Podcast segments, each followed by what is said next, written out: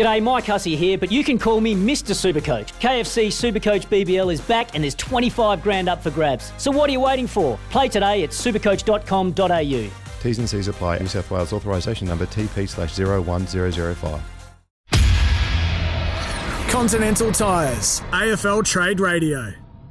Bits of way through, and, and so I'll get you to give all this some context. But because Port Adelaide is now requiring to, to bring those three players in, and, and as we speak, there are no closer, and as we know also too, it's just a brokering position these first few days, these opening days, and it all crescendos on, on Wednesday of next week. But they're uh, they've got problems with West Coast over the Rioli thing, and my understanding is that West Coast, just to make a point, will be prepared. And we hear this a bit, but I believe this one to be the case that they will be prepared to just uh, let that one play out, and unless they get what they want out of it, they'll just let him walk. Um, yeah. And that, that's where they're at with that. So.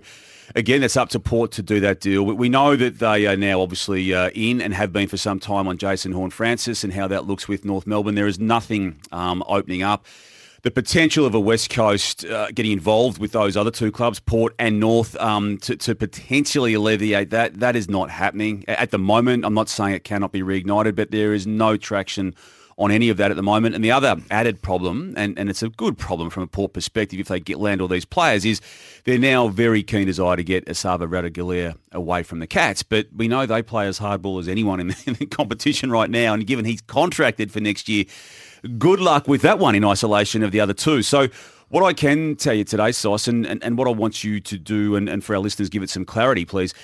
GWS has entered conversations with North Melbourne over the loosening up of uh, a few things. Obviously, North Melbourne has pick one, that by way of its ladder finish on 2022.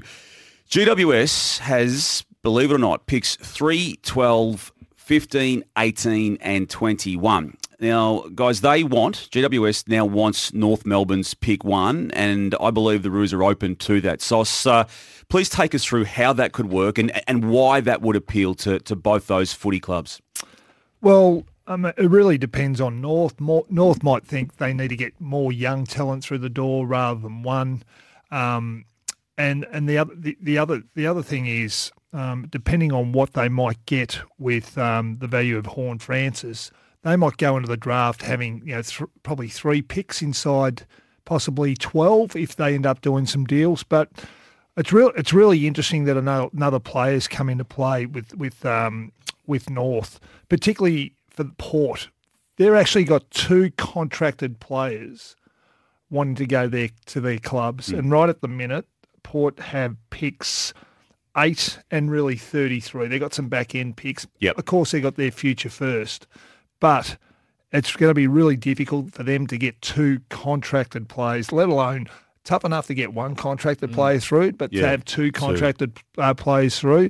So I would think that you know, um, and we, and we said early in the week about you know, is it all about picks? We we spoke about getting a player involved, and there's a bit of talk around the town that you know Port don't really want to lose a player. They're getting the managers and making sure that they're not putting any plays up, or is West Coast or North Melbourne uh, contacting managers that um, that players belong to certain uh, port players belong to certain managers? Can they get some interest? And uh, one of those names was uh, Dan Houston. Yep. So you know if they've done it to spotted one, spotted in Melbourne this morning. Spotted actually, in Melbourne this morning. Spotted in Melbourne this morning. Yep. Yes. Um, but having said that, it's just really difficult to get contracted players through. I've been the, through that situation, and you know, the, the, the player, uh, uh, sorry, the club that has that player that's contracted really holds the weight and, and mm. the weight of power.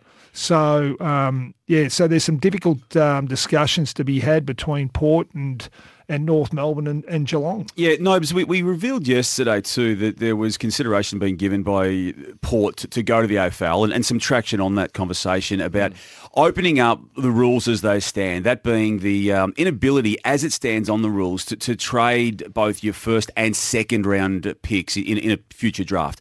Uh, I believe the AFL is open to that being the case, and, and without that being approved, which would be you know an allowance against their own rules for that case, I don't see anything happening with Port Adelaide. They, they, they, to me, just do not have any currency, and particularly now, Sauce, and, and, and your information there that they obviously are, are, speaking to managers of players at their club about the reluctance to, to move them out. Um, that's just reflective of what we were hearing yesterday, that they want to keep what they've got, but they want to bring these three players in. And I just don't see how they do it. I, I don't see how they do it when they've only got the picks they've got. Um, and no one's going out. Yeah, if no Getting- one's going out, and, and, and it, it gets back to what we've spoken about early in the week is knowing what the draft is like, the depth of the draft, and um, you know that's really important because sometimes you can say, oh, yeah, you, we're giving you pick eight, but there might be only four to five top end talented kids that you really. Um, that you really rate up that top end, and then it can be quite even. Now, that's not to say those kids won't become stars in the future, you know. So, but you've got to know what's in the draft. Yeah, and you- you've uh, speculated that, that this draft may not go as deep as, as others, and that may be reflective in these conversations. Nobes, the mechanics of, of what is in, in play now, and it, it is in play, it's in discussion. How it plays out, who knows? But North Melbourne with pick one, and as we said before, GWS 3, 12, 15, 18, 21. They're, they're the lucrative ones they've got. How does it work, and how does it look, and why would North want to engage in that scenario? So it, it looks on the basis of this is a bit more about the future, continuing to grow the list for the next five to 10 years. That's what it looks like. They've got an issue in, as we've mentioned, in that 23 to 26 year old bracket. So to prevent that from, you know, occurring in the future again, you can sort of build that a bit at the moment. I would think that if North were looking at splitting that pick, it, I would think it's something to likely be three with one of 12, 15 or 18 and then maybe a bit of a swap around some other things that'll actually get it done. So you'll, you should end up with two firsts. Yep. North would be saying, well, we want 3, 12 and 18. I would imagine. I, I would think three. they would from the starting point So if you're giving up one. Yeah. Um, and Matty talked about, you know, how negotiations start yesterday with Geelong, you know, the essence of what they're doing. But that's just negotiation. So the mechanics here is not based on equaling points. That that really has nothing to do with it. It's about what both clubs are comfortable with. Yeah. North will be trying to maximise whatever they can now. If they feel like they're not getting any leverage with players, they're going to have to go hard on picks. My, the interesting thing for Port, who do you prioritise? Is it Rioli? Is it Jason Horne-Francis? I mean, Rioli's not contracted, It has to be Jason Horne-Francis. and then Ratugolea is contracted. The hmm. only way I can see the Ratugolea one occurring is at the back end when, if Geelong happen to get, say, Henry, they're pretty comfortable with now what they've got. It's a bit of a favour to let someone that you really love down there to have another opportunity. You do a a fourth round pick. Yep. Sauce and I be involved in those ones. You go, didn't really want to lose him. Think he's still got something to offer, but if he gets a better opportunity, there's a there's a sense of help in that sense. And, and it makes sense for North to trade pick one Tell me why. because they're not getting the number one kid in the land. Hmm.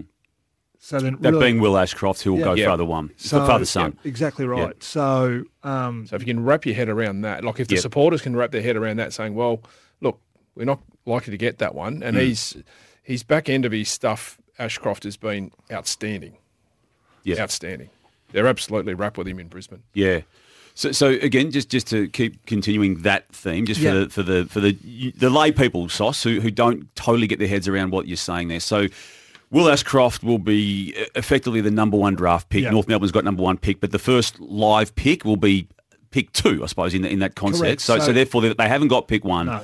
to go back to pick that, three. That, that's so it's what's pick, what is pick two worth. You know, so pick one always has a premium. You know, and then if it's open. So if you can sort of look at the deal of pick one and go, okay, this is the value of pick one, and we're asking, we're asking for a, in a return for 3, 12, 18 or 3, 12, 21, you know, and I they all slide back one one spot, so it's 4, 13, 22.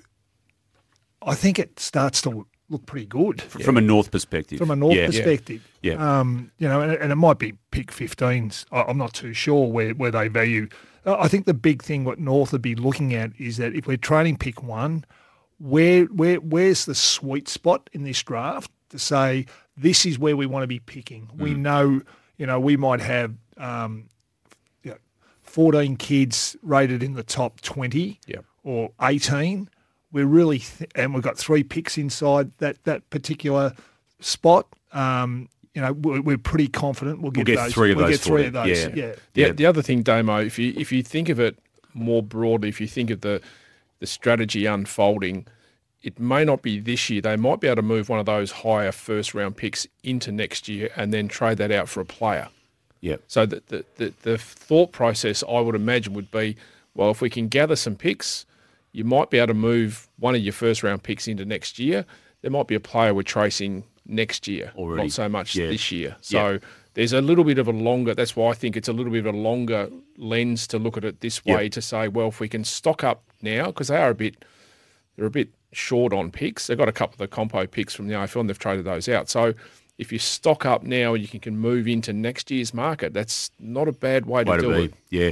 And Sauce, does it also suggest to you too that, that GWS will have their eye on someone that they don't think will be there, even at three on, on their current listing? Yeah, well, what it, what it's telling you also is they probably don't value the depth in this draft to, to, to go up to that level. I mean, I more more often than not, I look at those picks and I'd be going, geez, I, I'd be go, happy to go to the draft with picks 3, 12, 15, 18, 21. Yeah. You Yeah. know, I'd be wrapped. Yep. But they may be seeing, you know what, we're, we're not really happy where this draft's at. So let's let's make sure we get in, you know, as high as we can. If I was Blair Hartley, I'd be ringing North, trying to get that deal done. I reckon that softens the blow if Hopper walks out the door and you've got the number one pick and get another gun midfielder. Right.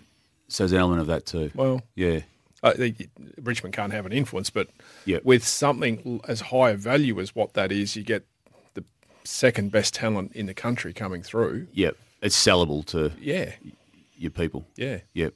Want to witness the world's biggest football game? Head to iCanWin.com.au, predict Australia's score with a crystal ball, and it could be you and a friend at the FIFA World Cup Qatar 2022 semi finals, all thanks to McDonald's. Maccas, together and loving it. TNC's apply.